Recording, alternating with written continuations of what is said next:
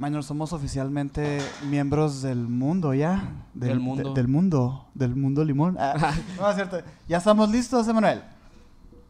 Muy bien, estoy listo también.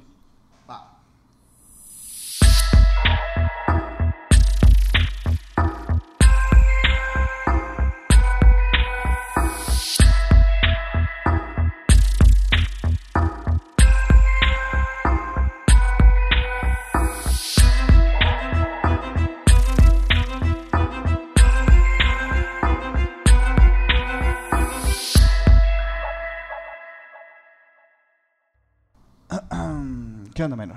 ¿Qué onda, Sergio? ¿Cómo estás, güey? Muy emocionado, güey. Más em- emocionado. Todo este, toda esta temporada he estado muy emocionado. güey, ya sé, yo también estoy muy contento, güey. Hemos tenido invitados muy chingones y el día de hoy no se queda atrás. No se neta, queda atrás. güey. El día de hoy traemos a un invitado, a una figura eh, muy importante Una dentro institución, güey. una institución dentro del, del género del terror en YouTube. desde el mundo creepy, Desde el mundo creepy. Emanuel, alias Nightcrawler, en Emisiones Podcast. Hola, hola chicos, pues muchas gracias por la invitación. Es un honor que me hayan invitado. Muchas gracias por pues por tomarse el tiempo de, de, pues enviarme un mensaje, de contactarme, de invitarme. La verdad estoy bastante bastante contento de estar aquí con ustedes y pues que se dé una plática chida. Minor, ¿escuchaste eso, güey? Que es un honor, dice, güey. Ah, no, no, güey. El honor, es, el honor es nuestro, el honor es nuestro. güey. No, el honor de es hecho, nuestro, nosotros no, no, o sea, dijimos, ah, pues a ver, a ver qué pasa, no No, perdemos pues, nada. Mira, el no ya lo tenemos. Y pues, y pues, neta, muchas gracias por haber aceptado. Sí, Estamos güey. seguros que, que, pues, la gente que nos escucha le, le va a encantar eh, pues esta plática que vamos Sí, a tener el sí, día de sí. hoy. Y, pues, Sobra decir que somos fans, güey. Sobra, fans. sobra decirlo, sobra decirlo. No, muchas gracias. Porque Y- sí, Gracias, la verdad es que es un canal excelente para los amantes del terror, eh, muy, muy recomendado. Y pues ya saben, antes que nada, antes de empezar esta plática, nos encanta que se suscriban a este canal de YouTube. Los que están en Spotify también, suscríbanse por allá. Y no olviden seguirnos en nuestras redes sociales como Emisiones, como Emisiones Podcast en Facebook e Instagram. Y a mí me pueden seguir como Minor Cordón en Instagram. A mí como Castillón Sergio en Instagram. Y nuestro invitado, ¿cómo? Arroba Emanuel-Night en todos lados. Ah, Ok. es- Y- sencillo, sencillo. Deberíamos sí. empezar a hacer eso también nosotros. no, pues. Y eh, también- es muy también- práctico, también- es muy práctico. También creo que es importante mencionar, aparte que ya lo hemos dicho durante todo el inicio, Ajá. que pues que sigan también a, a Mundo Creepy, que es, es el canal eh, de estos maestros del terror. Sí, señor. Para que vayan a asustarse un rato, eh, pasar un buen rato de terror. Sí, y es interesante porque, bueno, ahorita a la gente que nos está escuchando, eh, es interesante porque antes de grabar preguntamos, ¿no? Oye, ¿quieres que te digamos Nightcrawler o Emanuel? Y, y Emanuel nos, nos, nos sorprendió con una respuesta, ¿no? Nos dijo de que yo creo que es hora de decir la verdad. La verdad detrás de Nightcrawler. no, es cierto, pero me, me, me gusta, me gusta que, que quieras abordar esto y, que, y empezar a hablar más del- del proceso, de cómo fue formar Mundo Creepy, güey. Cómo inició tu, tu interés en todo esto, pues. Y, y es importante abordarlo como Emanuel, pues, ¿no? Y está chingón, güey, la neta. Sí, es que, eh, pues les decía, realmente creo que esta plática pues es conmigo, con, con Emanuel, la persona, ¿no? No con ese narrador serio que está ahí junto, junto a Masketman siempre este, contando historias y eso. Porque de repente la gente tiene la idea de que vivimos en un castillo ahí con murciélagos. y- Bueno, Stephen Oh, King sí vive estaría en un increíble, castillo, ¿eh? de hecho, eso está muy interesante eso. Pero nosotros no. Este, Ok, ok. nosotros venimos de ahí del... Nosotros venimos de ahí del Infonavit, entonces... pues, tampoco. No, y estaría increíble vivir en un castillito, ¿eh? Sí, A fíjate que sí. Sí, la verdad que sí. Sí, estaría muy No- chido. Pero sí, me refiero a que pues no todo es eh, seriedad, oscuridad y eso. Simplemente pues somos Claro. personas que nos gustan estos temas. Sí. Sí, exactamente. Y también mencionaste ahorita eh, que tampoco es como que siempre te interesó este, est- estos temas, ¿no? O sea, a, a- a ver, platícame un poquito de eso. Bueno, el terror y todo esto siempre me gustó. O sea, no tengo un... No hay un día que yo recuerde como donde me empezó a gustar el terror. Simplemente es algo que me ha gustado de toda la vida desde que era muy niño. Lo que no me gustaba tanto o no me llamaba la atención eran los medios eh, audiovisuales en sí. O sea, el, Ah, el estar frente a una cámara o el, el narrar frente a un micrófono, eso es algo que nunca me llamó la atención. Pero lo paranormal, lo, todo lo que tiene que ver con terror siempre me ha interesado mucho. Desde que yo era niño, que íbamos a visitar a mi, mi abuelita, que en paz descanse, a- al rancho, que estaban mis tíos y se juntaban en diciembre ahí en la, en la fogata, ¿no? Que estaba todo oscuro y Mm. nada más estaba la fogata. Y no faltaba el tío ya medio pedo que decía, de una vez vi al diablo y, y Ah, claro. la historia, ¿no? De hecho, Entonces, de hecho sí, es, este- es una historia muy frecuente esa. ¿eh? Sí, entonces es, es este. Es, ese tipo de historias a mí me fascinaban, no sé, se me hacía muy interesante desde, desde niño. Y entre más fui creciendo, pues obviamente tenía acceso a más cosas, a libros, películas, cosas que no me dejaban ver cuando era más pequeño. Y pues me fui adentrando más en esto y siempre, siempre me gustó. Eh, por ahí de la preparatoria, en no, en 2013, o sea, eh, ya después de la preparatoria, de hecho. Pero un poquito antes de eso ya me había em- empezado a entrar en internet, en todo lo que tenía que ver con creepypastas, que en aquel momento era lo, lo que estaba funcionando en, en el terror, ¿no? En, en, en- línea, digamos. Claro. Fue como una primera evolución, con ¿no? historias. contar historias. Sí, fue como a- una revolución pequeñita en internet donde se contaban las historias de una forma un poco diferente, como si fueran reales, o sea, de una manera en la que te la Sí. creías. Yo la primera creepypasta que leí se llamaba Candle Cup, se llama Candle Cup, que se les recomiendo Ajá. mucho, que era una historia No, no acerca acerca de un blog, o sea, como una persona preguntaba si alguien se acordaba de un, ca- de un programa de televisión de los 70s que se llamaba Candle Cup. Y luego alguien le contestaba que, que sí, que sí se acordaba. Y bueno, iban, era una plática en un blog donde muchas personas se iban uniendo, iban diciendo pues, tratando de recordar este programa, ¿no? Y decían que estaba raro, que les daba miedo, que estaba un poquito extraño, No, que había un no, episodio así como que muy raro. Y la historia termina con un último usuario, bueno, el que empezó, el, que empezó la, la plática, diciendo que fue a preguntarle a su mamá, que está pues ya en un, o sea, ya es anciana, digamos, y le fue a, platicar, a, preguntarle si se acordaba de que él cuando era niño veía un programa llamado Candle Cup, y la mamá le respondía que sí, que él tenía como un juego donde decía que veía un programa de piratas, pero solo estaba viendo estática en la televisión. Ah, la madre. Y ok. está muy, muy, muy interesante porque se supone que pues había mucha gente diciéndole que ellos también habían visto eso mismo, ese mismo programa y lo recordaban. Y Sa- bueno, yo me ¿sabes? la creí. Cuando yo, cuando yo lo leí, dije, esto es real a huevo. Entonces me asusté mucho. Me, re- me recordaste pero con, eso me con llevó a ese investigar. creepy. Me recordaste con ese creepy al de este. de- me- ¿Has escuchado esta canción de pop? No sé si la has escuchado. Ajá, similar. muy similar. a muy ese. Típica, similar. sí. Buenísimo ese. Oye, pero eso ya es como un efecto Mandela, ¿no, güey? Un poquito. Pues es como el parte del misterio de saber si era un experimento del gobierno, si era un Ajá. caso así raro de histeria colectiva o algo así. Y ese, en eso radicaba. Me acuerdo que muchos de los creepypastas tenían ese tipo de finales Sí. abiertos donde tú te quedabas pensando en, qué podía haber pasado, ¿no? Y Sí, era y parte como de lo que ese- interesante. Ese tipo, ese tipo de finales siempre dejaban la marca para que un amigo tuyo te dijera, ay, güey, sí cierto, ¿sabes?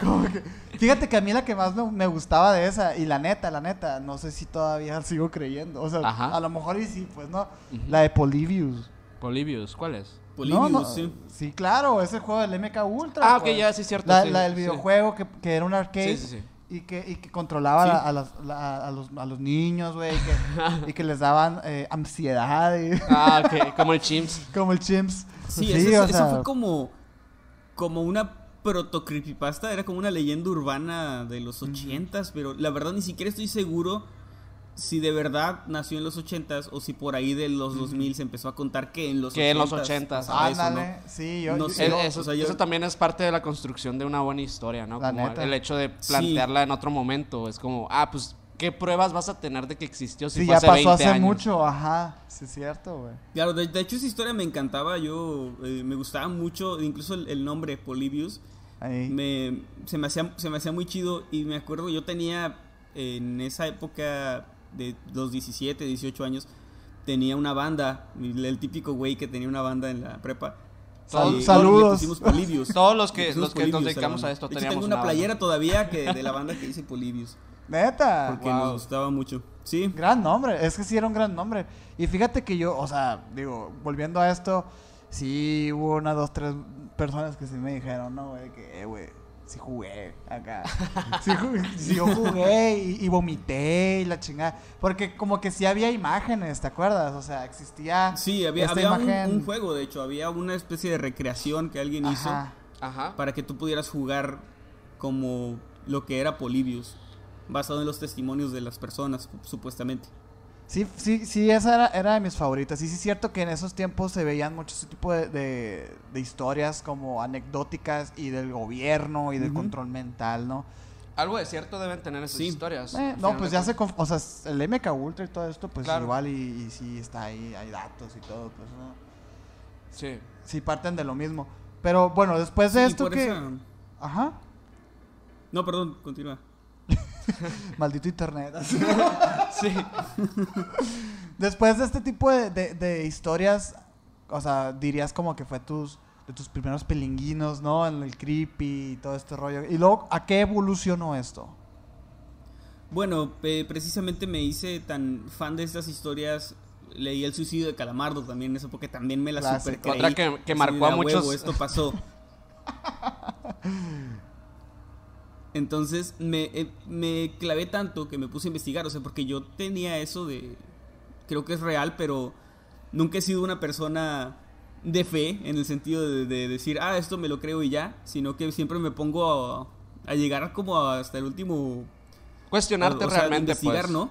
Ajá. casi siempre termino investigando tanto que termino desmintiendo cosas.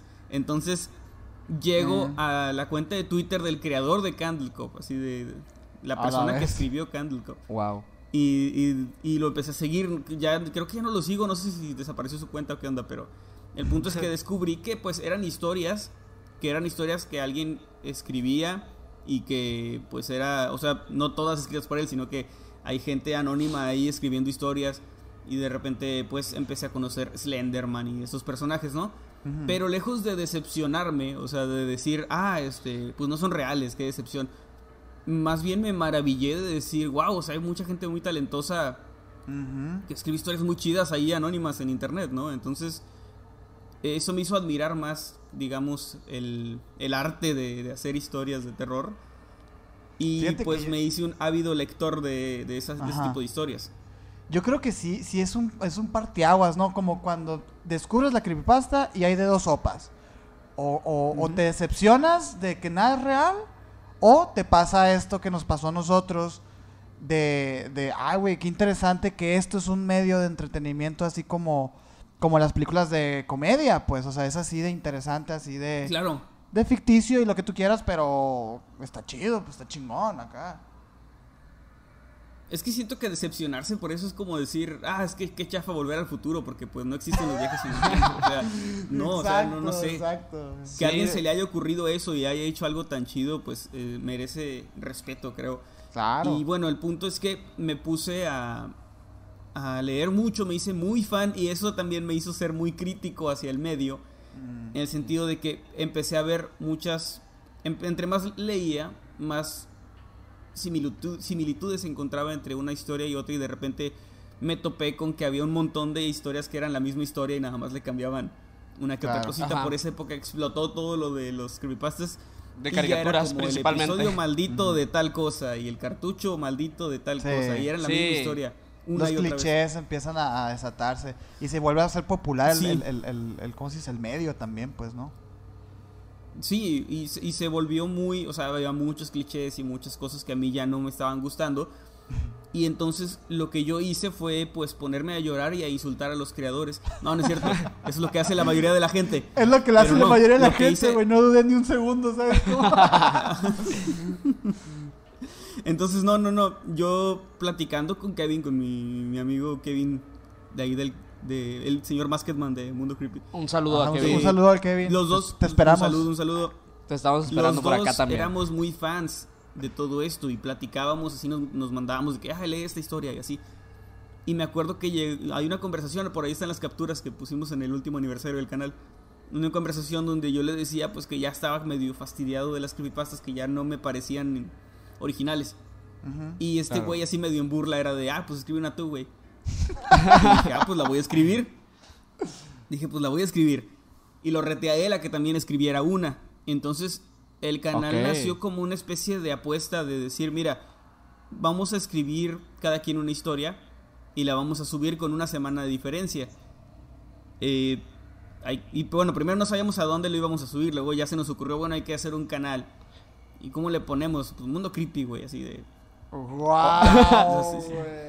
Si yo pudiera, Ah, ah, le hace- el nombre por algo más original. ¿Hace pero cuántos no años? que... ¿Hace cuántos años fue eso? Perdón. Eso fue hace ocho años, en el Ocho. 2013. Ok. Ah, su mecha, güey.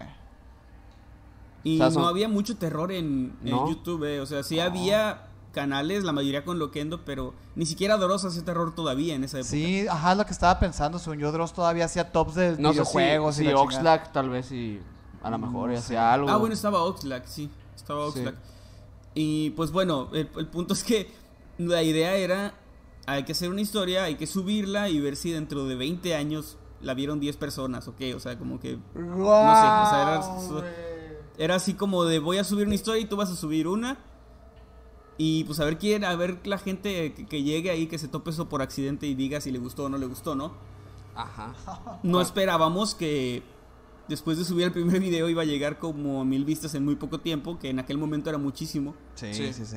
Y, y luego, o sea, la primera historia que se subió se llamaba La mujer entre el maizal, que es un- la primera historia que escribí en mi vida, la primera que se subió al canal el- en abril del año 2013. Eh, la una semana después sube su historia Kevin, luego invitamos a otro amigo que ya no está en el canal, este también subió su historia y pues la gente empezó a suscribirse y empezaron a pedirnos más historias. Wow. Y nosotros de que, güey, nada más Fue era algo, una, o sea, ajá. güey, era puro que pedo. relájense, probete, no artete esa madre. Y pues dijimos, bueno, a ver, pudimos escribir una, podemos escribir dos, ¿no? Entonces Ok. me puse a pensar en algún concepto, escribí una segunda historia, Kevin una segunda y así. Y así nos fuimos, como éramos tres personas y subíamos una vez a la semana más o menos, Ujú. pues estaba bien chido porque yo tenía que pensar en una historia y, y pues tenía dos o tres semanas para, para desarrollarla y eran historias cortitas, ¿no? De En ese tiempo las, minutos, las narraban como, como loquendo o como o ya sí lo En narraban ese con tiempo voz? no teníamos no teníamos ni micrófono ni nada, o sea, no, no teníamos ningún tipo de, de equipo y era directamente con Loquendo más por necesidad que por otra cosa. Claro. En cuanto el canal empezó a crecer un poquito, nos hicimos de micrófonos chafitas y así para poder eh, narrar. Pero pues fueron fueron inicios bastante no sé cómo decirlo, o sea, Azarosos. todo fue muy circunstancial. sí. Simón, Simón. O, O sea, sea- se fue, se fue dando, nunca lo buscamos, nunca fuimos. eh, o sea, no, nuestro sueño no era, no nuestros sueños no tenían nada que ver con YouTube. Yo quería hacer una estrella de rock. Y Kevin quería hacer videojuegos, creo, algo así quería hacer este güey. Güey, somos tan iguales, con- así. con esto. Entonces, no, no, todo esto fue muy circunstancial eh, y con el tiempo el canal fue creciendo y llegó un momento donde ya no podíamos dar abasto con el... O sea, teníamos que subir varios videos a la semana para que YouTube no te mande la mierda con su, algoritmo, con su Claro. algoritmo. Ujú. Y ya no podíamos escribir tantas historias a la semana, o sea, era un poco difícil empezamos a meter más secciones, ya más como de investigación, así de casos que hayan ocurrido. Hablamos en algún momento de Polibios, hablamos en algún momento de este tipo de misterios de internet y eso. Y ahí el canal fue creciendo, como que fue variando y poco a poco hemos ido cambiando un poco el estilo, pero tratamos de no perder la esencia. De hecho, muchas de las... Por ejemplo, tenemos la sección de nueve historias cortas de terror que regresa en este mes. Y estas historias van a ser completamente escritas por nosotros. O sea, vamos a escribir nueve historias cortas una vez al mes. Entonces sí seguimos escribiendo historias, solo cambiamos un poco el formato para adaptarnos al público, porque Sí. actualmente la gente ya no escucha creepypastas, o sea, es algo que tenemos que tener muy en cuenta siempre, hay que O, o ya, es como muy, es, es muy, también lo- los, los canales que están dedicados a creepies es como, obviamente pues si tú eres seguidor de, de un canal que cuenta creepies, pues te vas a ir con esa persona para escucharlas y es muy difícil como nuevo youtuber o como nuevo eh, Creador. creador. de contenido en este caso, eh, pues ponerte a narrar historias que todo el mundo está narrando, pues porque pues Sí. mejor las voy a escuchar con alguien que ya conozco, ¿no? Al final de cuentas. De hecho, siempre esa fue nuestra bandera de, de que creo que nos ayudó bastante el hecho de que la gente en nuestro canal siempre va a encontrar cosas que no va a encontrar en otro lado. Eso es muy importante. Y, o sea, er- eran historias 100% nuestras, no había manera de que alguien las encontrara. De Sí. hecho, de repente llegaba algo de hate, me acuerdo que había una historia que se volvió muy popular, que se llamaba el juego de la escalera. Es una especie de ritual creepypasta que, que inventé. Ok. Y me acuerdo que alguien me dijo que. Alguien me dijo que me lo había copiado de no sé dónde. Porque había muchos canales que estaban resubiendo esa historia. Ese- de- ese- A sin ver, dar crédito cuéntanos alguno. cómo es ese Ajá, juego. ajá, güey. ajá. Porque eh, es que hemos, hemos hablado nosotros en el canal acerca de juegos malditos y ese tipo de cosas. Y hemos mencionado el juego de las escaleras, pero no sé si sea el mismo, güey. El, el juego de la escalera era básicamente la historia de un chico que descubre un ritual en internet y descubre, empieza a narrar los pasos y hay unas palabras que tiene que decir para abrir como un portal, digamos. Pero no se me ocurrió nada chido, así que dije que no iba a decir las palabras para proteger al público, pero era porque no se me ocurrieron palabras chidas. Luego, en las, en las versiones de internet que, que ya hicieron, le pusieron palabras. O sea, alguien, alguien le añadió a mi historia eh, las palabras que era así como de ábreme las puertas de tu reino, algo así decía. Eh, Es este Eso- juego que, ba- no es mía, que bajas, ¿no? Que bajas eso- las escaleras. Así que- Ajá, básicamente se trata de subir y bajar las escaleras hasta que empieces, o contando los escalones, hasta que Wow. sigues bajando y bajando y bajando y bajando.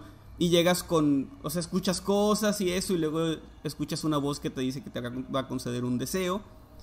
Y eh, no recuerdo mucho, pero básicamente es así la historia. Hasta Dross creo que le ha narrado esa de- historia. Esa ¿eh? se la regalé a internet, o sea, esa está ahí en, en foros de creepypasta. Oye, es que de verdad yo creo que hasta, hasta Dross la ha narrado, ¿eh? Estoy, estoy muy seguro de ello. ¿Ah, sí? No, no, Yo no, no estoy seguro, estoy seguro, casi 90% seguro que la ha Güey, narrado. es que estoy seguro que así, así han nacido todos y cada uno de los juegos malditos, güey. O sea, todo, la Ouija y la chingada. O sea, así nació. O sea, realmente güey. los... O sea, ajá, las... Pues como- tenemos secciones de, de rituales donde el- muchos son escritos por nosotros. Ok. O sea, son así como juegos inventados por nosotros. Oye, y- pero por ejemplo, Y su me acuerdo- público Me acuerdo sabe. con cariño de ese. Su público sabe que son. Su, su público sabe que son. que son- los, más, los más antiguos lo saben. Los más nuevos como que como que ya no sé. O sea, yo, yo creo que mucha gente sí piensa que es, que es real, así como... No mames. Acabas de explotarme la cabeza, bien cabrón, güey. Pero nosotros... Nosotros no es, o sea, no es como que tratemos de engañar a la gente en ningún momento. O sea, si alguien llega y me pregunta, yo le digo, no, yo lo escribí. Ajá, Pero ajá. siento que también siempre evitamos el disclaimer al inicio de esto es falso, porque le quita, creo, bastante la esencia. O sea, Sí, pues sí. O sea, es la como, esencia es como una creepy, película pues. de terror. O sea, vas a una película de terror y, no te dicen lo que vas a ver ahora es falso y nunca pasó. te dicen basado en hechos reales, aunque sea puro pedo. Sí, sí, sí. Bueno, o sea, es de hecho, al te ayuda. contrario, ¿sabes cómo? Al contrario, te ponen ¿Cómo, de cómo? que. al- te ponen, esto esto está basado en hechos reales. O sea, te dicen, esto sí, es sí real. o sea. eso, aunque no sea cierto. Entonces, hay otra historia que se llama El violín de la bruja, que también es uno de los más robados del canal. Que no son robados, o sea, porque realmente a mí no me. Mucha gente llega y me dice, ah, te robaron esta historia, pero pues las creepypastas son. Son un regalo de ti para el mundo, o sea, Sí, el- claro. el hecho de que dentro de dentro de 30 o 40 años un abuelito le vaya a contar una historia de terror a sus nietos o así, sin saber de dónde salió, pero que sea mi historia, siento que ya le dejé algo ahí al mundo, aunque sea, aunque sea eso. Sí, Eh, claro, güey. no sé, o sea, saber que inventé algo que, que la gente sigue contando, ¿no? es como el equivalente a Y, hacerte viral, o sea, pues, en este mundo. Sí, o sea, yo realmente creo que le tenemos mucho amor a lo que hacemos y por eso es que no, no nos molesta tanto que, que lo utilicen de manera... O sea, así como que, que lo compartan de alguna manera. Ujú. Algo que sí no me gusta es cuando la gente dice, ah, yo escribí esto. Ajá. Eso sí, Ah, me, no, eso sí me no, cala, no, la verdad. Porque es como que, güey, o sea, me- horas ahí en la noche yo escribiendo para que llegue un güey y Sí. diga que lo escribió. Eso sí me da coraje. Y se le Pero cuando viralice. comparten la historia sin saber el autor, ahí no tengo problema. Sí, sí, claro. Y bueno, también aparte de lo que han estado haciendo de, de las historias que ustedes escriben eh, y que, que han estado pues compartiendo en su canal, también, también he visto que tienen como esta parte de que del- de los suscriptores o los seguidores que tienen que les mandan historias eh, muy, muy específicas. Real- e- ¿Esa sección Sí. es algo nuevo en el canal o realmente se, se fue dando desde hace tiempo? ya tiene un tiempo eh, la sección de relatos del público y nació precisamente de que casi desde el principio la gente nos mandaba mensajes de, oye, cuenta mi historia, a mí me pasó esto.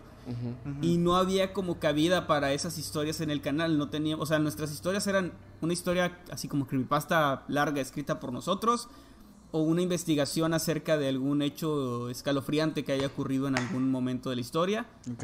Eh, y no había, no había nada para, para el público. Entonces, en algún momento, ya, ya es bastante viejo de hecho, porque es- me acuerdo que en ese tiempo estaba yo solo en el canal, porque Kevin había tenido algunos problemas eh, personales, que estaba fuera del, del canal por un momento, por, por unos meses. Entonces yo estaba manejando todo y me acuerdo que se me ocurrió así de, bueno, voy a preguntarle a la gente sobre una cosa específica. No recuerdo cuál fue el primer eh, video de este estilo que hicimos, pero creo que era algo de los sueños. Como que les pregunté si habían tenido sueños extraños. Y seleccioné como algunas de las anécdotas que se me hicieron más interesantes. Y usé eso para hacer un video y le fue muy bien, o sea, incluso mejor que a otros videos que habíamos hecho antes. Porque a la gente le gustó mucho esto de ser como parte del contenido, de Sí, retroalimentar de alguna manera Sí, el canal. sí. Sí. Entonces eh, fue muy, fue una buena idea, o sea, lo vimos como una buena idea y empezamos a, a hacer eso, pero a seccionarlo como en, o sea, no nada más así de te ocurrió algo paranormal en general. Ajá. De hecho, eso se- "Oye, fue lo que ¿te más, más pasado-" interesante se me hizo. Que, que seccionaban muy bien Ajá. las historias. O sea, por ejemplo, que tienen. Bueno, reciente, lo más, de los más recientes que vi fue el de Burger King. Que tienen, por ejemplo. Ujú. De historias extrañas en Burger King. Es como que Sí. es muy, está muy interesante pues que, que lo hagan de esa forma. Es que es, es como parte de, o sea, diría que es marketing, pero no sé cómo, no, no, no, no lo diría de esa forma. Pero creo que que te cuenten una historia de terror es interesante. O sea, es como, oye, a mí me pasó algo raro de paranormal, ¿no? Y bueno, Ok. ok, tienes mi atención. Pero si tomo algo súper conocido por todo el mundo o, o cotidiano, o sea, como me pasó algo mientras yo iba en el, en el bus al, al trabajo, ¿no? Y Sí, es como que, claro. ah, ok, yo, yo me levanto cada mañana y voy y hago lo mismo. O sea, como que siento que es esa Sí, empatía con, con la sí. gente. ¿Quién Yo no ha creo que- ido a Burger King? ¿O quién no ha ido a, a un parque de diversiones? Yo creo que, que, que, o o sea, evidentemente sí es, es marketing un poquito ahí, las palabras claves y el SEO y todo esto, pero, Sí. pero yo creo que es bien importante lo que dices, güey, porque a- a- haces que la gente se identifique, o sea, les das algo del día a día y les dices, no estás seguro, ¿sabes? Como, eh, como que te da ese miedito de, mira, ahí en el Burger King de tu casa, puede ser que pase eso. Es, es increíble la, la, la manera en cómo lo resolvieron, pues, o sea, está chingón, la neta. Porque, eh, Sí, y así, o sea, ejemplo, no te voy a decir que suave, pues. inventamos... No te voy a decir que inventamos algo porque no, no lo creo, pero sí creo que fuimos de los primeros canales que hicieron ese tipo de formatos. Y ahora ya es muy común que veas canales que hacen este eh, cuatro historias de taxistas o Sí, así. man. Que no tiene nada de malo tampoco, o sea, realmente no, repito, no es como que lo veamos a mal, pero Ujú. sentimos orgullo inevitablemente de que sentimos que somos pioneros en ese tipo de, de contenido. No, sí son, güey, sí son totalmente. O sea, Mundo Creepy es, es, es referente cuando se habla de, de, de contenido, pues en YouTube, güey, güey, en todas partes, referente a creepies y así, pues. Y sí, la neta, Totalmente. De sí. hecho, pues sí representa Gracias. como. Tienen como una, una comunidad ustedes, ¿no? Además del mundo creepy. Es el mundo, pues. De, de otros colaboradores, ¿no? Pues sí, ya somos un equipo bastante grande. Ya tenemos. Bueno, para empezar, tuvimos que delegar la edición, que es algo que no queríamos soltar, porque nos gusta mucho editar. Pero ya no, ya no era sustentable. O sea, Sí, para, el, para la cantidad de videos que teníamos que hacer y eso, la edición nos quitaba. O sea, tardábamos del 100% de que se empieza a escribir un video a que se termina. La edición era como el 60 o el 70% del tiempo. Claro. Entonces, pues tuvimos que buscar un editor que es el buen Jimmy, que le mando un saludo también. Saludos al buen que Jimmy. captó totalmente la esencia del, de la edición del canal, o sea, sí supo captar la manera en que editábamos nosotros. Y realmente la gente no notó el cambio, o sea, lo notaron porque le dijimos que pusiera ahí los créditos que era editado por él. Pero si no fuera por eso, yo creo que la gente ni siquiera se hubiera dado cuenta de que cambiamos de. O sea, que ya no editábamos nosotros mismos. Además, tenemos al buen Eddie que nos ayuda ahí en. Cuando hacemos las transmisiones de los sábados y eso. Detrás, en los controles, siempre está. Le mueve a todo lo del OBS y eso. Asegurándose, pues, de que nada salga mal. Y tenemos, eh, aparte, eh, nos ayuda el señor Ciudadano Z con las redes sociales, publicaciones, todo eso. Herdunkelheit, que tal vez lo conozcan, este, tienen, eh, su canal se llama así, Herdunkelheit Terror en la Oscuridad. Él actualmente es nuestro manager, porque el señor sabe un montón de cosas de negocios que nosotros no sabemos. Entonces, él es el que se encarga de conseguirnos eventos y de patrocinios, todo eso, negociaciones. Porque no somos buenos en eso, sinceramente no, no le sabemos. Y pues él sí le sabe. Entonces, eh, tenemos todo un equipo. De hecho, hasta, hasta mi, mi esposa eh, nos ayuda bastante porque ella tiene ella se encarga de leer las historias del público y de filtrarlas, o sea, ella lee Ah, todas las historias, todas las que puede, de ahí selecciona 15, 20 historias, nos las pasa y de ahí nosotros seleccionamos este las que van a quedar en los videos. Ok. Hacemos esto porque también nos quitaba muchísimo tiempo el horas y horas de estar leyendo cuando podíamos estar eh, a lo mejor avanzándole en otro, Y la- otra la- parte del las historias de alguna manera son editadas eh, por ustedes. Eh, sí, tratamos de mantener la historia intacta, pero pues obviamente hay errores de gramática, errores Ah. ortográficos, eh, cosas que se escuchan mejor dichas de otra forma, porque a veces es como el orden, digamos, de los factores sí altera un poco el Sí, producto y sí se claro. escucha... O sea, se escucha un poco mejor dicho de otra forma, ¿no? Entonces, tratamos obviamente de respetar la historia, porque no vamos a, a cambiarla, o sea, exagerar o a inventar cosas dentro de la historia de, de una persona, ¿no? Pero sí, sí hay una, un proceso de edición para que, pues sí, para corregir ciertos errores, para darle ritmo, porque también eh, muchas veces la gente te cuenta algo y lo va escribiendo, pero no, pues digamos que no, se- no se ponen a, a editarlo para que quede perfecto, simplemente te lo cuentan Sí, Sí. claro. No y de repente te topas con te topas con ciertas después de tanta experiencia editando historias del público he visto que hay bastantes de lo que más pasa es que dicen o repiten mucho ciertas muletillas o no sé cómo llamarlo Sí, sí. como el y entonces Así de, y entonces yo me bajé del carro Más- y más aún sin caminé, embargo, y más aún sin embargo. Ajá, más sin embargo. Entonces, siempre es como, y, y entonces, y luego, y luego, y luego, y eso hay que cambiarlo porque dentro de la narración, pues cansa, o sea, Sí. para el público eh, sería cansado. También de repente hay ciertos problemas con el tiempo, el tiempo en cuanto a presente, pasado, futuro, Ajá. que te- a- hay historias donde nos dicen, y entonces yo me bajé y camino hacia enfrente y voy viendo que enfrente de mí estaba una señora y ahí ya te hablaron en pasado, en presente y en, en copretérito, eh, Sí, pasado perfecto. Este, y eso hay que corregirlo, o sea, que todo esté en pasado o que todo esté en presente. Y Claro. pues to- todas esas cosas son, son importantes para que la... Es, todo va en función de que la persona que lo escucha lo entienda mejor y pues le, le parezca más interesante. Oye, y por ejemplo, bueno, vamos a preguntar algo menor. Eh, me iba a ir- pero iba a cambiar un poco abruptamente el tema, pero... ¿Cómo lo ves con los rayados? Ah, sí, no es cierto. No. Eh, por ejemplo, ¿tú has tenido clases de, de gramática, ortografía? ¿Has llevado algún curso? O sea, ¿qué estudiaste? No sé. en, la, en la primaria. En, ¿En En la serio? primaria y secundaria. Sí, no, no, no, nunca. De hecho, no soy la persona con mejor ortografía del universo, pero pues sí me gusta, trato de, de escribir bien, trato de, expresarme bien. Entonces, pues eso, eso siempre me ha gustado y creo que me, me ayuda. ¿Ni en no, narración o sea, tienes entrenamiento, por soy- ejemplo? No, tampoco. Wow. No, no, no, es práctica. O sea, todo lo que aprendí o lo que sé de narración es práctica. Y pues sí, o sea, creo que es simplemente experiencia. Porque de repente escucho videos míos de hace tres años y sí me da penita cómo narraba. Y probablemente dentro de tres años me va a dar pena cómo narro ahora. Pero Sí, claro. todo es cuestión de ir mejorando. Y creo que es bueno también. Es bueno que te, que te que sientas eso porque, pues, de alguna manera es señal de que evolucionas dentro de, de lo que estás haciendo. Claro. Y bueno, cam- cambiando abruptamente el tema, como le he dicho. ¿Cómo Bueno, está haciendo calor, no? Sí, el clima aquí. eh, bueno, quería preguntarte ya más directamente acerca de pues estas historias que les mandan, acerca de, de, pues todo lo que ustedes eh, ven de los fenómenos paranormales.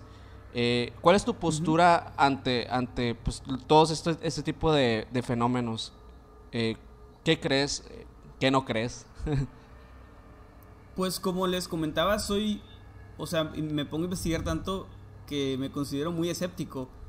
O sea, no es como que alguien me cuente su historia y yo le diga, no, qué mentiroso. O sea, no, nada de eso. Porque cada quien hay gente que ha visto cosas raras, o sea, eso, eso sí, yo, yo sé que sí, pero a mí nunca me ha pasado. O sea, yo nunca he visto algo extraño, paranormal, que yo considere así como, como ah, qué, qué cosa tan paranormal, pues, ¿no?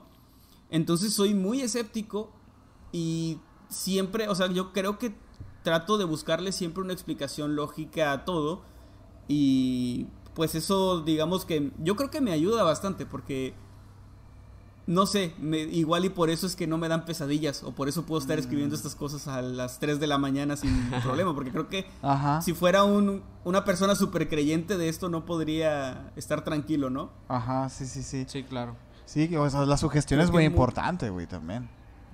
Sí, yo creo que, que tiene mucho que ver con eso, pero en cuanto a qué creo y qué no creo, no sé, yo creo que sí existen cosas inexplicables, pero creo que son cosas que simplemente todavía no estamos listos para saber, o sea, en el sentido de que no hay no hay algo que, que lo explique todavía, pero que probablemente sí existirá en un futuro. Porque pues en la Edad Media, el que yo estuviera aquí hablando con ustedes a través de esta pantalla sería magia, sería Claro. Y sigue siéndolo, Pero, ¿eh? Sigue pero no, o sea, todavía un poco, ¿verdad? Sí, pero, sí, sí. pero no, o sea, sería, sería algo así como, o sea, cosas que, que existen, que tienen un sentido lógico y que tienen una explicación, pero simplemente no hemos llegado a esa explicación. Eso es lo que yo creo. Ok. Eh, creo que de todo, de todos los fenómenos paranormales, lo que más creo es en todo lo que tiene que ver con extraterrestres. Súper, sí, güey. Porque creo que. Es que creo que. O sea. ah, no estoy, o sea, no estoy seguro si ya vinieron y se roban vacas o no. Eso no lo sé. Pero obviamente existe vida en otros planetas y Sí. obviamente no estamos solos en un universo que creemos es infinito. No creo que estemos solos. Y Ya que vengan aquí a meter sondas y esas cosas, pues ya cada quien sus fetiches. Pero yo creo que. Yo creo que sí. Sí, este. Tiene que haber vida en otros planetas. Entonces yo creo que eso es lo que yo creo así de, de, de a huevo. Te voy, a hacer, te voy a hacer una pregunta justamente relacionada con eso y que hago muy seguido. Eh, sabemos que este año, eh, bueno, el año pasado. Estuvo raro. El año, el, el año, el año Sí, sí, pasado, sí, el el año año pasado, pasado. fue el año pasado. El Pentágono confirmó la existencia de objetos voladores no identificados. Eh, ¿cuál, es, Ujú. ¿Cuál es tu postura acerca de eso? ¿Qué piensas? ¿A qué crees que se deba todo eso? Bueno, es que realmente la gente confunde mucho ovni con extraterrestre. Claro. O sea, el hecho de que algo, de que ellos hayan visto cosas que no sabían que eran, ya es un objeto volador no identificado que pudo ser desde un platillo volador con marcianos hasta una, un dron eh, de, de Corea o algo así que ellos no identificaron o no sabían que era. ¿O basura? me- o basura, o sea, realmente sí, sí, no hay que confundir, o la gente no debería confundir el término ovni, o relacionarlo directamente con cosas de extraterrestres, porque un ovni es un objeto volador no identificado, que si tú ves algo en el cielo y no sabes qué es, pues para ti ya es un ovni, ¿no? Exactamente. Pero no quiere decir que necesariamente venga de otro planeta. Ahora, eh, que el Pentágono lo dé a conocer también está bastante chido, porque normalmente se han mantenido el gobierno eh, gringo muy al margen de esto y siempre ha negado todo, ¿no? Entonces, que lo den a conocer, no sé, me, me hace pensar que a lo mejor y ya pueden estar más abiertos a revelar ciertas cosas que a lo mejor sí saben y nosotros no. Interesante, güey, porque también se, se manejó que esto podía ser de alguna manera una conspiración, güey. ¿Tú crees que sí existen conspiraciones en el gobierno, en, en múltiples gobiernos? Este rollo del orden mundial y los Illuminatis, estas cosas. Yo creo que sí, o sea, obviamente existen y han existido conspiraciones, pero no soy conspiranoico. O sea, todo esto de que, ah, las vacunas tienen chips. quitan el Terraplanismo. La, Tierra es plana. Terrapl- terraplanismo, que, que es una mamada, perdón, amigos terraplanistas que me están escuchando. Con todo respeto, pues una discúlpenme, mamada. pero, lo que está- pero no mamen. Pero Me bueno, encanta o porque sea, Pride también aplicó lo mismo. O sea, dijo, yo soy, yo creo en la ciencia, o sea, yo sí creo que la Tierra es redonda. O sea, como, como que es muy ridiculizado eso. Pues es que miran, están como 700 años tarde de- con sus teorías, pero bueno, llegaron un poquito tarde. Ajá. No, bueno, cada quien que crea lo que quiera mientras no le haga daño a otros, creo. Sí, claro. Pero bueno, eh, las conspiraciones, yo creo que existen conspiraciones, pero creo que van más enfocadas a silenciar gente que políticamente no les hace muy, muy bien. Creo que van más enfocadas a robarse un chingo de dinero Sí. a través de un montón de. Silenciar, por ejemplo, te refieres como Club de los 27, como el ca- caso de, de, de Jeffrey Epstein o todo esto. Ah, hablo más, sí, exacto, como Epstein, como Colosio en su momento, o sea, ese tipo de conspiraciones las veo muy, muy, muy plausibles. Eh, las conspiraciones que no, en las que no creo, o que me parecen ya más tontas, son esto del nuevo orden mundial, de Illuminati, de que yo le decía a un amigo que cree mucho en eso de los Illuminati, de güey, ¿qué orden secreta tan pendeja tiene que ser para que todo el mundo conozca para que todo el mundo conozca sus planes, quiénes son sus miembros, todo lo que, dónde se reúnen, o sea, si hay una, si realmente, y esto escúchenme bien gente que, que nos oye, gente en su casita, si realmente hay un grupo de gente supermillonaria y superpoderosa que se reúne en secreto y que quieren gobernar el mundo, tú no los conoces y no los sabes y no los vas a ver nunca en tu vida porque están ahí súper bien escondidos, o sea, Sí. una conspiración de estas personas, por ejemplo, los que probablemente acabaron con Epstein, no los vas a ver nunca en la tele, o sea, no sabes quiénes son, porque son gente muy poderosa que sabe que sabe que no debe de salir al público. Exactamente. Entonces, yo creo que yo creo que no es que no crean conspiraciones, sino que el enfoque que tienen ciertas conspiraciones me parece erróneo. Sí, claro, es que el concepto conspiración también, así como el concepto ovni, de alguna manera se ha popularizado tanto que hasta se ha prostituido un poco, pues, la neta. Porque, bueno, Sí, es interesante. es interesante lo que dices porque igual y, y no salen porque porque les, ha- les hace daño el sol con su piel de reptil. Es que cualquier, co- cualquier cosa le puedes meter ahí. Es que sí, pues, es- eh, por ejemplo, yo, yo también opino muy similar a ti con respecto a esto de, de las, de los gustos raros de Hollywood y de familias millonarias muy excéntricas como los Rothschild, los Rockefeller y todo esto. Pues sí, sí es cierto que, Ujú. que existieron y sí es cierto que hicieron cosas muy raras, pero no dejan de ser pues cosas raras, o sea, no quiere decir que, que estén controlando el mundo, porque así como lo dices, es, es ilógico creer que sigue siendo secreta esta organización, siendo que, que Sí. todo mundo es Illuminati ahora, todo mundo que, que es famoso es Illuminati, o sea, no, no creo que sea así, es Sí. Y si yo me rasco el ojo es que ya estoy eh, dando una señal y no sé qué. Ajá. O sea, sí son ciertas cosas que... O sea, realmente si alguien te quiere distraer para que no sepas la verdad, es perfecto que te haga creer que los Illuminati existen y todas esas cosas, porque eso te mantendría enfocado lejos del camino que ellos Exacto. no quieren que veas probablemente. Es un chupacabras cualquiera, pues. Exacto, o sea, sí, sí, sí, es como, o sea, no, siento que es, es, es caer un poco en el, si tú crees en estas cosas y te vas a esto de los Illuminati, sería caer en el juego que probablemente los verdaderos Illuminati, si es que existen, pues quisieran que cayeras. Sí, sí, claro. Y, y, y bueno, ahorita mencionaste que no te haya pasado nada extraordinario, paranormal ni nada. Eh, me llama mucho la atención porque, bueno, desde que nosotros empezamos el programa, muchas personas ahí andan con cuidado con nosotros diciéndonos, hey, es que están abriendo puertas, es que están, Claro, sí, ¿sabes? sí, sí. No, no te pasa a ti eso, por ejemplo. Siempre nos regañan, o sea, siempre hablamos de rituales que inventamos, que inventamos y nos dicen de que no, es que estás abriendo puertas que no debes abrir y estás metiéndote con fuerzas que no conoces.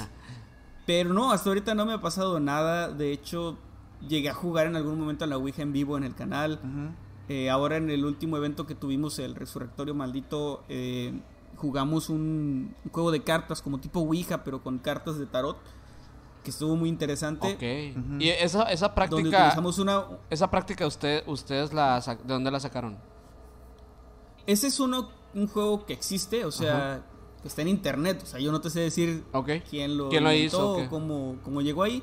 Pero sí es una creepypasta, digamos, un ritual creepypasta real en el sentido de que está ahí en internet. Entonces utilizamos una muñeca como recipiente y luego rifamos esa muñeca y se la ganó alguien del público que Ah, ya sí le hizo vi. su altarcito. Y nos mandó foto. Sí, sí, vi Este, esa del- de la muñequita. Pero siempre, siempre nos han regañado, siempre nos han dicho que, que no nos metamos con esas cosas, que, bueno, todo que, que Dios nos va a castigar y todo eso. Pero afortunadamente no ha pasado. De hecho, yo quería hacer, esto lo platiqué hace poquito, de hecho, en un- una entrevista que me hicieron, que yo de- cuando iba empezando el canal, yo estaba en esta etapa así súper edgy de, Ah, de que a huevo, nada me, nada me asusta, ¿no? Entonces yo quería hacer un pacto con el diablo en vivo, así de alma al diablo, ¿no? Buscar los pasos y hacerlo. Pero me, mi orgullo, mi ego, me hizo no hacerlo porque yo dije, es que si el canal fracasa, o sea, si de repente en dos años ya se va a la mierda, todo el mundo va a estar diciendo que es porque hice un pacto con el diablo y que desde ahí ya no me Ah, qué bien, hueva, que, sí. la, que la maldición cayó sobre mí. Y peor aún, si el canal le va bien y si despegamos y nos va súper chido, van a decir, ah, es que hizo un pacto con el diablo y por eso. Exactamente. Total que no había salida, o sea, era como, como que no, el diablo no me va a robar mi mérito de, de estar ahí chingando haciendo historias y videos, así que mejor lo dejé por la paz y, y ya lo... Pues seguimos trabajando normal para que la gente no dijera esas cosas. El que vi que hizo uno fue este Jordi Wild, que es un youtuber en español. No sé si lo, si lo conozcas. Él hizo. y- Ubico a Jordi, pero no sabía que había hecho eso. hizo. No, Jordi, no Jordi Rosado, ¿no? O sea, no, no, Wild. Jordi Wild. no, no, no lo ubicas. Sí, sí, sí lo ubico. Ah, perdón, perdón. Sí lo ubico, o sea, nada más yo pensé en Jordi Rosado. güey. Ajá, nomás tú. No, no, pues él tiene, tiene eh, The Wild Project, que es un podcast que Ujú. me gusta mucho. Sí, Sí, muy bueno. claro, entonces Eh, también somos consumidores de él. Sí, sí, se aventó. Bueno, tuvo un tiempo como que estaba haciendo muchas secciones. octubre, la Ajá, chingada. de terror y, y hizo. Jugó todos los juegos malditos y eh, es, bien, es bien blasfemo este vato. Es bien blasfemo el vato. Es que el y, jugó, y jugó al final este un, un juego de. Era, bueno, no era un juego, ya era un ritual satánico. Invocando a Satán acá. Sí, sí, sí, sí, sí. O sea, el vato ya, es ro- ya no es agnóstico. Ese vato ya, es, ya. ya. es ateo totalmente. Sí, pues. sí, sí. Eh, Que, que eso es lo que también te quería preguntar. O sea, ¿tú, tú te consideras agnóstico, ateo? ¿Eres cristiano? Eh, soy, soy católico, eh, pro vida. No, no es cierto. No, soy este. No, eh, pues es que creo que me. Es que me considero ateo en el sentido de que yo creo que no. Creo que no creo. Eh, creo que no existe tal cual así una deidad que nos haya creado, pero el hecho de que yo todavía tenga ciertas dudas creo que me vuelve agnóstico. O sea, porque estoy como en el terreno de más inclinado al no, pero eh, pues no sé, igual y igual y hay ahí alguna fuerza en el universo, una conciencia súper extraña que, que nos hizo. Lo que no creo definitivamente es la versión de la iglesia, o sea, Ah, sí. el Dios así del Antiguo Testamento y todo eso de, de, oye, ¿me quieres, Abraham? ¿Por qué no matas a tu hijo? Eh? Eso no, Augusto. no me suena coherente, sí. Sí, claro, o sea, definitivamente ni, ni, ni ninguna de- derivada del judacristianismo, pues tú, pues, o sea, a lo mejor un budaísmo por ahí, Sí. un chivaísmo, pero... O sea, si hay alguna conciencia ahí universal, eh, le valemos madre probablemente. Es Exactamente, que creo. que la- realmente esa es la, la definición por excelencia del agnosticismo, es como, oye, si ex- a lo mejor sí existe algo allá, pero la neta no necesito explicármelo, o sea, eh, que esté allá y, y- y ya, pues, o sea, no necesito darle un trasfondo, no necesito crucificarlo en una cruz, no necesita eh, meditar 100 años abajo de un mezquite, no, pues, o sea, eh, es como que me vale madre, pues, ¿sabes? Nada más que... eh, fíjate que estaba platicando con esto con una amiga a- hace unos días que ella me decía, es que no deberían de estar como jugando con eso, ¿no? La Ajá. típica. Ajá. Y yo le decía, pues es que, o sea, si yo no creo, no me, no, no, no sé, o sea, no, no debería estarle faltando respeto a nadie. O sea, obviamente no me voy a burlar de ti, pero, pero el hecho de que yo saque una ouija aquí no quiere decir que por, que porque nada más jugar a la ouija ya me va a poseer un demonio, pues. ¿Por qué? Sí, Porque yo no creo en los demonios como tal. Entonces, ¿qué me va a poseer? ¿Sabes Tienes que ser como susceptible o eh, creyente. creyente. Sí, su, eh, gestionarte y todo este rollo, o sea. definitivamente. Pero bueno, ese sería como otro punto de Es aparte. que depende depende muchísimo del enfoque de las personas, porque pues yo he conocido gente súper eh, sugestionada o sugestionable, que por ejemplo, o sea, yo estoy aquí platicando con ustedes de algo de terror, y si se mueve la cortina y se, y se cae algo, pues yo pienso que fue el aire, ¿no? Pero alguien que sea muy creyente probablemente va a decir que es una señal de que no debe estar hablando de estas cosas. Sí. Entonces es como ese, es como eso, de cómo, cómo tú tomas las cosas o el enfoque que les das. Hay algo que sí pasa, la neta, que es esto de que hay gente que es más sensible. Hay gente que, que sí, que Sí. sí. de alguna manera tiene más percepción o no sé cómo llamarlo. eh, que sí les han pasado cosas que sí son increíbles, la neta, ¿no? O sea, que pues aquí nosotros ninguno, ninguno es de ese tipo, no tenemos Sí, esa no. antena prendida. Que yo creo que sí, sí, sí hay ciertas cosas que están reprimidas en el cerebro, ciertos poderes, como quieras llamarlo, que sí están ahí, pues. Ujú. Yo creo que esa es la parte que me vuelve agnóstico, porque yo también creo o tengo más bien la duda de que a lo mejor simplemente yo soy alguien que no tiene ningún tipo de Sí. sensibilidad o percepción y a lo mejor es por eso que yo estoy como en esto de, de, pues no, no creo. Pero a lo mejor hay gente que ve cosas súper cabronas todos los días y me va a decir, güey, ¿cómo que no es cierto si yo lo veo todo el tiempo? Sí, ¿no? claro. Entonces, Sí. creo que esa es mi parte, eso es lo que me vuelve agnóstico, es lo que me hace seguir teniendo dudas, porque yo creo que no puedo comprobar, o sea, no puedo decir que porque yo no veo algo ya automáticamente ya, Sí. ya es la realidad, porque es mi realidad y la realidad de cada quien pues la construye a partir de estas, como, como en Matrix, ¿no? Con los, Ajá. eh, como decía Morfeo, eh, reacciones eléctricas, ¿no? De tu cerebro, que eso es tu realidad.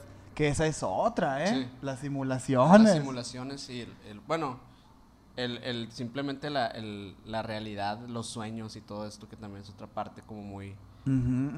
Bueno, que, que no es tan no, no es tan ilógica, o sea, no se me hace a mí como algo tan difícil de, de pensar que sea real, o sea, el hecho de pensar, por ejemplo, de las experiencias astrales y todo eso también como que lo veo muy factible porque es una práctica que se logra a través de, pues, de los sueños como tal. O, De O meditaciones. de meditación. De, de- como del alcance de la mente, como, o sea, Sí. poner la, mente como un límite, pues, y la- pues, el límite de la mente es inexplorable. Sí, no, no, no tenemos ni puta idea de cómo funciona la mente humana. Todos los pinches capítulos digo lo mismo, güey.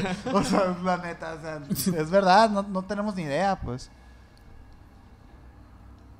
No, claro, son, eh, repito, son cosas que creo que vamos a saber y, y va, por vamos me refiero a como humanidad, porque Sí, claro. probablemente yo estaré, ya tendré unos 100 años de muerto. Sí, cuando- ya, ya habrá ocurra, reencarnado y reencarnado un millón de veces. Sí, o sea, pero, pero creo que son cosas que tarde o temprano vamos a ir descubriendo que tienen un sentido, o sea, así Sí. como cuando en algún momento la gente solo sabía que las cosas caían al suelo, pero no sabían por qué. Ajá, sí, claro. Creo que es simplemente ese tipo de cosas. Yo también estoy súper de acuerdo de esa teoría, así, Sí. muy, así. Te lo firmo donde quieras. Ahora ya sabemos, ahora ya sabemos que es porque la Tierra es un plato que va subiendo constantemente y por eso las cosas. Exactamente. Pero antes no teníamos esa información privilegiada. Sí, sí, sí.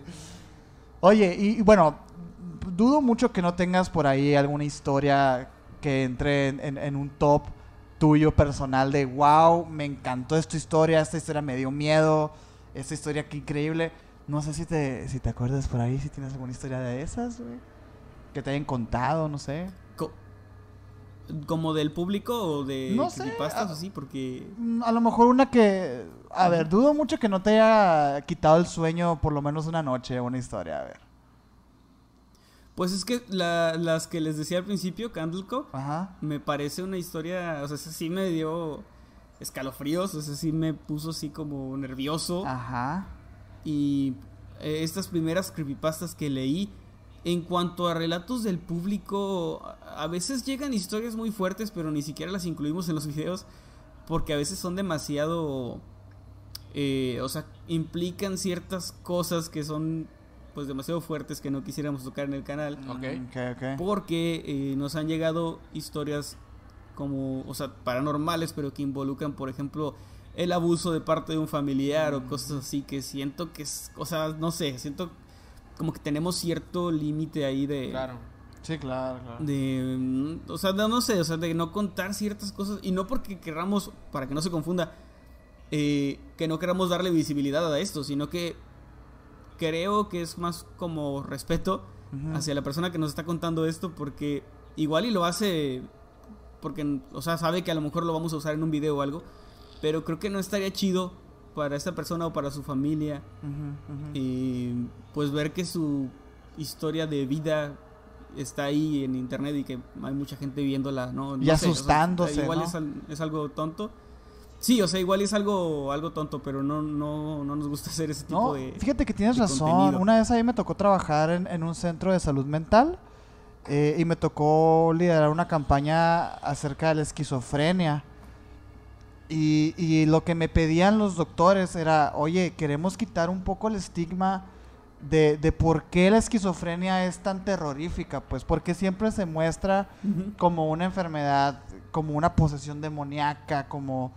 Y, yo- y- y Claro. fíjate que en ese momento yo me, me di cuenta de que dije, oye, es verdad, o sea, y creo que, que es un poco eso lo que estás diciendo, es como, oye, eh, eh, esto, esto no debería ser entretenimiento, pues, es, Sí. es una condición... Ajá, exactamente. Creo que, creo que lo dijiste muy bien. Creo que lo que nos detiene de subir algunas historias es que, oye, no, no podemos ganar dinero de esto Ajá. y no podemos hacer que la gente nos pague de alguna manera, aunque no venga directo de su bolsillo, pero que no, que no se entretenga y nos pague, porque sí, me sentiría como un tipo de estos del siglo XIX que tenían la gente ahí como Los freak shows. circo y- Sí, freak show. gente pagándoles, ¿no? Simón. Sí, o sea, como un freak show. No, no, no, no sé. O sea, siento como que no, no nos gusta ese tipo de, eh, pues sí, ese tipo de publicidad, ese tipo de trabajos. Sí, claro. Te quería preguntar también acerca de, de, bueno, de tu alias como Nightcrawler. ¿Tú eres fan de, de, de los asesinos seriales o, o por qué fue que, que te pusiste Ah, eso? bueno, es, es una historia muy, muy profunda, muy interesante. Ok. Es mi X-Men favorito. Ah, ok. Porque es que también, bueno, Nightcrawler también se le decía a Richard Ramírez. Bueno, No, Night Stalker. Night Stalker. era- Ah. Él quería que le- Night Stalker él- era. él, Night Stalker. él quería que le dijeran Nightcrawler, pero nunca se le dijo Ajá. así. Porque era su canción favorita de Ah, ACDC. ok, ok. Ah, fíjate, no, no, no tenía, no, no me sabía eso. Eh, Dije, no, a lo mejor le gusta, a lo mejor fue como que, ah, pues tiene algo ahí con la con las rolas de o los asesinos seriales, no sé, dije.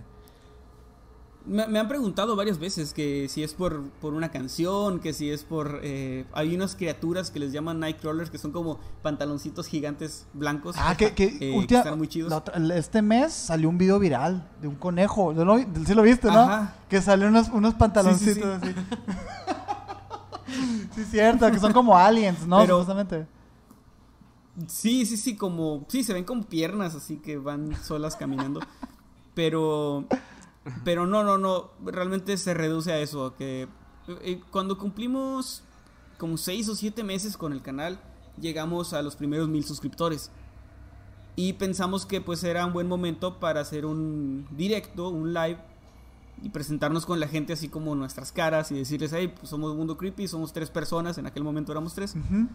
Y pues explicar un poco de qué iba el canal y eso, ¿no? Como darles cierto... Porque en ese momento era pura voz loquendo y la gente no sabía ni de dónde venían las historias ni nada. Ni que eran dos personas, bueno, Entonces- tres personas y así, pues. No, no, no, o sea, era como que pues a lo mejor es el canal de una persona que agarra historias de internet. De hecho, hay un hay un blog muy bonito por ahí, creo que era de Taringa, de esos primeros años que decía... Taringa, no me acordaba. encontré este canal sí. que se llama Mundo Creepy.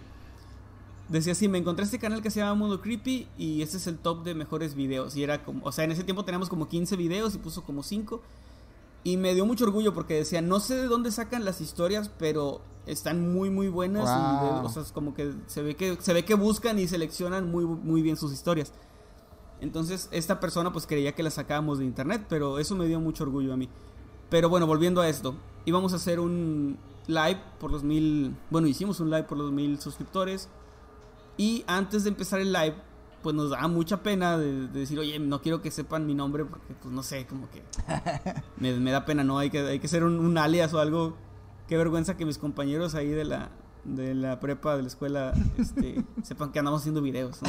Sí, sí. Entonces sí, era sí. de que, ah, pues vamos a ponernos, vamos a ponernos alias, güey, así de un... O sea, nuestra idea en un inicio era cada quien tenía como un avatar. Cuando salió una historia mía, salía la silueta de alguien así como con sombrero. Ajá. Este, y cuando eran imágenes que nos habían gustado y que poníamos ahí, así como representándonos a nosotros, ¿no? Como el narrador de la historia Como. Pride. y luego ya la historia y así. Entonces, lo mío era así, un tipo como de traje y sombrero que no se le veía la cara. Y luego el otro chico tenía el gato de Alicia en el País de las Maravillas, Ok. así que de, de. Y este Kevin tenía un hombre así como con una máscara de gas. Ah, ok. Entonces era como que, güey, pues, pues ¿cómo nos ponemos? Y, este güey, eh, Kevin, dice, no, pues yo, mi, mi imagen es así un tipo con una máscara de gas, pues voy a hacer Masketman, así el hombre enmascarado, ¿no? Mm. Ah, bueno. Y, Y por cierto, no era por mamadores lo de que fuera en inglés, era porque se nos ocurrió en ese momento y así, o sea, no, no pensábamos, no pensábamos que esto fuera a llegar más allá, si no me hubiera puesto otra cosa más chida. Pero pues bueno, el otro chico dijo, ah, pues yo voy a hacer Cheesire porque pues el gato de Cheesire, así. ¿Y tú, X, pues Nightcrawler? Y yo, y, y yo dije, ah, pues es así como que me gusta mucho el Nightcrawler, el- la palabra me gusta y me gusta el X-Men. Y pues este güey es así como un vato entre las sombras, pues me voy a poner Nightcrawler. Y ya, o sea, y, y no pensamos que fuera, no sé, o sea, que se nos fuera a quedar. La verdad a mí no, no sé, o sea, no, no es como que me guste mucho Nightcrawler, así como un vato de 30 años casi. Este, soy bien raro, como bien bien, no sé, o sea, se, se nota que es un apodo de adolescente, ¿no? De, no eres tú mismo. O sea, es mi X-Men favorito. Entonces, no, no. ¿sabes? Como- sí. Pero sí, pero, pero ya es este, ya está ahí. O sea, la gente sí. ya me dice así, entonces no. Yo no sé, estar, estaría muy, muy cabrón cambiarlo o, o ya quitarlo, ¿no? Sí, no, aparte, bueno, me imagino que, eh, ok, que no, que no te gusta es una cosa, pero al final ya creo que le has agarrado cariñito, ¿no? O sea, ya, ya han sido ocho años. Sí, claro. Sí, ya, ya es un rato. Sí, sí, sí. Ya, ya es parte como de, de, de la identidad de, de, pues del de mundo creepy, ¿no? De cierta forma, o sea, como que es tu personaje dentro del dentro de, de ese universo. Sí, pues ha, ha ayudado en ese sentido a diferenciar entre, entre mí, entre, entre yo, perdón, y, y el narrador tal cual, que es así como que el tipo de, de la corbata y, y todo eso, ¿no? Entonces creo que sí ha ayudado a tenerlo como una especie de personaje. Y, y pues no, no va más allá de eso, esa es la historia de, del nombre. Órale, Ok. órale, órale. Oye, también, bueno, como yo creo que es, es mi última como duda en, en relación a, a- a cosas como muy aisladas, pero te quería preguntar, bueno, el hecho de tener un, un canal paranormal muchas veces como que nos hace un poco, como lo hemos estado platicando durante todo el capítulo, un poco inmunes a muchos eh, miedos cotidianos de, de cosas, eh, pues metafísicas, etcétera. Pero tú eh, consideras que le tienes miedo a algo en específico. A las alturas. Le tengo A mucho las miedo alturas. A la madre, hecho, no me esperaba esa respuesta. No quiero hacer spam, pero en el. No quiero hacer spam, pero en el Resurrectorio Maldito hicimos la última sección. Fue de enfrentar nuestros miedos. Y a mí me pusieron un visor de VR como si estuviera en una tabla arriba de unos edificios, así como. Eh. Se sintió horrible, horrible, horrible. y mi amigo, mi amigo Masketman le tiene muy, tiene aracnofobia, o sea, le tiene miedo a las arañas y le conseguimos unas arañas para que se las pusieran Ah, encima. la- qué culo, güey. Le hubieras puesto un. VR mejor. o sea, ustedes. Pues es que no había, o sea, yo no, no había forma de mover las cámaras para que me subieran a un edificio de verdad o, o algo así. Qué inteligente eres, güey. Pero sí, no, es que aparte era muy caro, o sea, era como, porque era de, ¿qué? ¿Te lanzas en paracaídas? No, jamás. Entonces, era la manera de hacerlo ahí en el foro.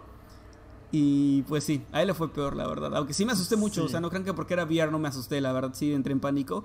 Estaba temblando, porque se siente como si estuvieras ahí. Y pues sí, tengo miedo a las alturas. Tengo que a veces viajar en avión y siempre estoy pensando que esa madre se va a caer en cualquier momento, pero afortunadamente no ha pasado. Afortunadamente, esperemos, Afortunadamente. esperemos que no pase. ¿Y qué viene, qué viene para los próximos eh, meses, el próximo, el próximo año? Bueno, de- dentro de lo que queda del año para Mundo Creepy, para los seguidores o la gente que los escucha y que está escuchando este podcast. Bueno, siempre tratamos, es algo que mantenemos constante, eh, siempre tratamos de cambiar cada año ciertas cosas, de eh, explorar nuevos formatos, hacer cosas nuevas, siempre cambiamos de intro, de outro Mm. cada año. Eh, de la imagen del canal también cambiamos de logo cada año, o sea, el mismo logo, pero como que le cambiamos ahí el diseño. Entonces, realmente no sabemos, o sea, no sabría decirte exactamente qué sigue tal cual, porque siempre es algo que se nos ocurre. Tenemos como de, güey, se me ocurrió esto. Ah, pues el próximo año cuando cambiemos, lo ponemos, ¿no? Por ejemplo, tiene poco que estamos narrando los dos juntos y a cámara, es Ah, algo que no hacíamos. An- antes cada quien hacía sus propios videos por separado y sin cámara, o sea, puro audio. Y después nos, nos juntamos de que, bueno, vamos a, a grabar juntos sin cámara, ¿no? Y luego, bueno, vamos a grabar juntos, pero ahora con cámara. Y fue, fue en- son cosas que han ido cambiando y a la gente le han ido gustando. Eh, creo que han conectado más con nosotros, porque antes era como una voz ahí sin rostro, ¿no? Y ahora ya nos identifican, ya saben quién es quién un poco mejor, porque creían que éramos la misma persona. Y pues ah, creo que esto ha ido cambiando y lo que sí puedo decir es que pues vamos a cambiar, o sea, el próximo año vamos a hacer algo diferente. No nos gusta que estancarnos y muchas veces la gente algo que nos pasa cada año es que cambiamos de intro y todos los comentarios son, ah, me gustaba más la intro de antes. Pero luego se acostumbran y luego cambiamos de intro y ahora resulta que la chida era la anterior. Y así. Ay, sí. Es que sí, la gente siempre va a estar renuente al cambio. Pero qué chingón que, que a pesar de eso los, siguen apoyando y sigue creciendo el canal. Y a mí me gustaban mucho los cambios que han hecho, la neta. O sea, se ve, se ve como que un avance, una pues, evolución. una evolución. Es que es que si siguiéramos haciendo lo mismo, la verdad estaríamos estancados. O sea, hacer lo que hacemos en 2013 ya estaríamos muertos. O sea, el canal no, no tendría, porque no hay público. Y siempre hay alguien que va a decir, es que a mí sí me gustan esas historias. Pues sí, pero es, uno de O sea, realmente nos damos, nosotros como, sí, como creadores nos damos cuenta por las estadísticas, nos damos cuenta de qué funciona, de qué no funciona. Las secciones que hemos, a las que les hemos dado prioridad y las que hemos quitado ha sido porque pues el público lo demanda así. O sea, al, final esto ya es nuestro trabajo y tenemos que hacer lo posible por hacer eh, que digamos una combinación perfecta entre lo que nos gusta hacer, lo que queremos hacer y lo que el público quiere que hagamos. Tenemos que estar contentos todos, ¿no? Entonces siempre buscamos como ese equilibrio y pues creo que ha funcionado muy bien hasta ahora. Pues qué chingón, güey. Muy bien. Yo creo que este capítulo fue muy educativo para fue nosotros. Fue muy diferente. bueno, yo sé que igual no has visto otros, otros capítulos de nosotros, Emanuel, pero ha sido, es, es, ha sido muy diferente porque fue conocerte mucho más que hablar de cosas así, pues, spooky y todo esto. Y, la verdad que bueno, o sea, porque, porque es una gran persona, güey, y tienes una gran trayectoria y te admiramos y, qué chingón como que haberte conocido, pues, o sea, y haber compartido ahí, ¿no? Unas historias Sí, sí, sí, sí. Y, y pues qué, qué, bueno que, que aceptaste la invitación eh, y esperamos que, que, pues, que pronto podamos tener otra plática ya a lo mejor más, más enfocada en, dar miedito por acá. Sí, sí, sí. Eh, pero pues estoy seguro que a mucha gente, la gente que nos está escuchando, les habrá encantado la práctica al igual que nosotros. Sí, sí, sí, porque pues somos fans de ti, güey, de tu trabajo y de Mundo Creepy. Y, yo creo que esta información es muy valiosa para todos los que quieran los que todos que te siguen y así, pues entonces, pues de nada, cabrones. Gracias. Eh, y pues, sin nada más que agregar, Minor, güey. Nada, nada más que agregar, más que agradecerte, Manuel, nuevamente por haber aceptado la invitación. Muchas gracias a ustedes por la invitación. Y pues, eh, pues no olviden eh, seguirnos aquí en nuestras redes sociales como Misiones Podcast en Facebook e Instagram. Suscríbanse a este canal de YouTube. Los que están en Spotify también suscríbanse por acá. Y a mí me pueden seguir como Minor Córdoba en Instagram. A mí como Castillón Sergio en Instagram.